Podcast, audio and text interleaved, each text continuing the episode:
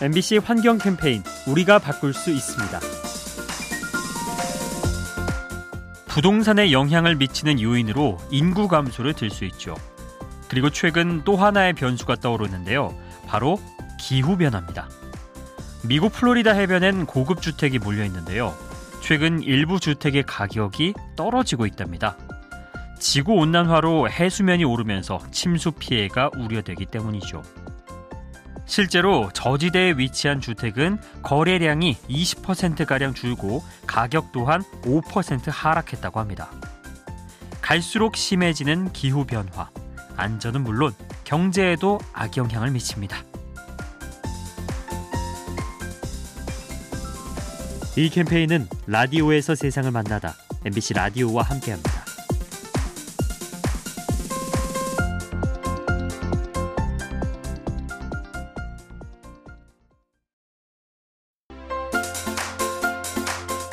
MBC 환경 캠페인 우리가 바꿀 수 있습니다. 코로나19는 우리 사회의 많은 것을 바꿔놓았죠. 그렇다면 이상 기후가 잦아지는 현상은 미래에 어떤 영향을 미칠까요? 일부 전문가들은 정세 불안이 심해질 거라 전망합니다. 식량 부족과 자연 재해 등을 극복하기 위해 강한 정부가 들어서는데 사람들의 불안을 잠재우려고 혐오를 조장하거나 심지어 전쟁을 일으킬 수도 있다는 겁니다. 즉, 우리가 지켜온 가치들이 한순간에 무너질 수 있는 거죠. 안전한 삶을 위협하는 기후변화, 경계심을 갖고 막아야 합니다.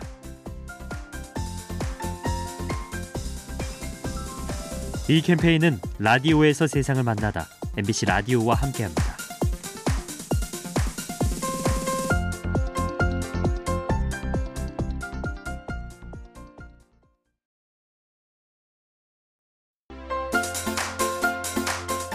MBC 환경 캠페인 우리가 바꿀 수 있습니다. 동물들은 서로 좋아하는 먹이가 다르죠. 예를 들어 곰은 연어를 즐겨 먹고 여우는 닭을 좋아하는 식인데요. 하지만 공통적으로 선호하는 메뉴가 있다고 합니다. 바로 인간이 버린 음식물이죠. 미국에서 조사를 했는데요. 민가 근처에 사는 육식 동물의 경우 먹이의 절반가량을 인간 음식에 의존하고 있었습니다. 이렇게 되면 사냥 능력이 점차 떨어지고 먹이 경쟁이 심해져서 개체수가 줄어들 수 있죠. 생태계를 교란할 수 있는 음식물 쓰레기, 환경에 미치는 영향이 없도록 잘 처리해야 합니다. 이 캠페인은 라디오에서 세상을 만나다 MBC 라디오와 함께합니다.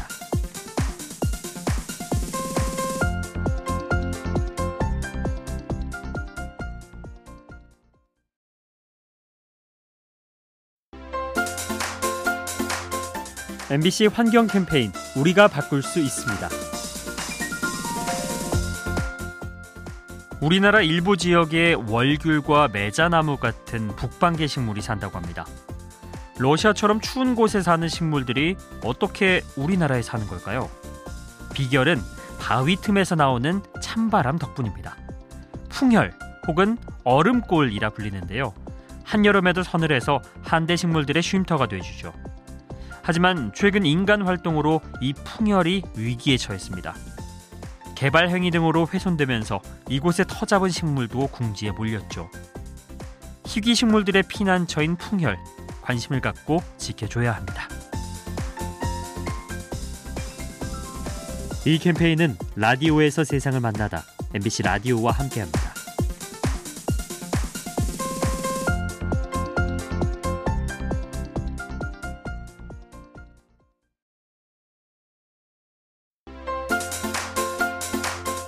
MBC 환경 캠페인 우리가 바꿀 수 있습니다.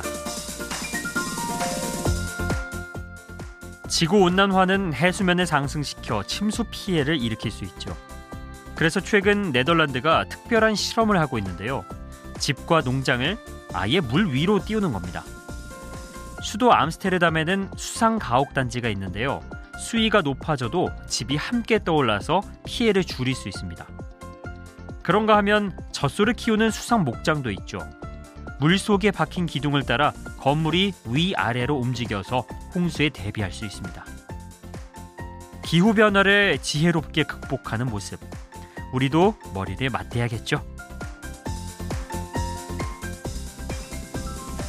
이 캠페인은 라디오에서 세상을 만나다 MBC 라디오와 함께합니다.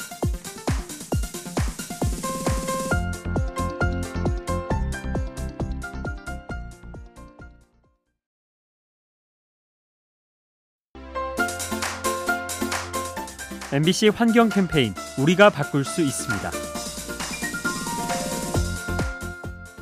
요즘 놀이터에서는 모래를 찾아보기 힘들죠. 위생 문제 때문에 합성 고무 소재의 매트가 깔리는 건데요. 하지만 이 또한 환경 호르몬 문제에서 자유로울 수 없습니다. 그렇다면 어떤 재질이 좋을까요? 최근 핀란드에서 실험을 했는데요. 놀이터 바닥에 잔디와 이끼를 심자 아이들의 면역력이 부쩍 좋아졌다고 합니다. 장내 세균이 다양해지고 피부에 좋은 미생물이 늘어서 마치 숲에 있는 것과 비슷한 효과를 냈습니다. 아이들을 건강하게 키우는 방법. 그건 바로 자연과 가까워지는 겁니다. 이 캠페인은 라디오에서 세상을 만나다 MBC 라디오와 함께합니다.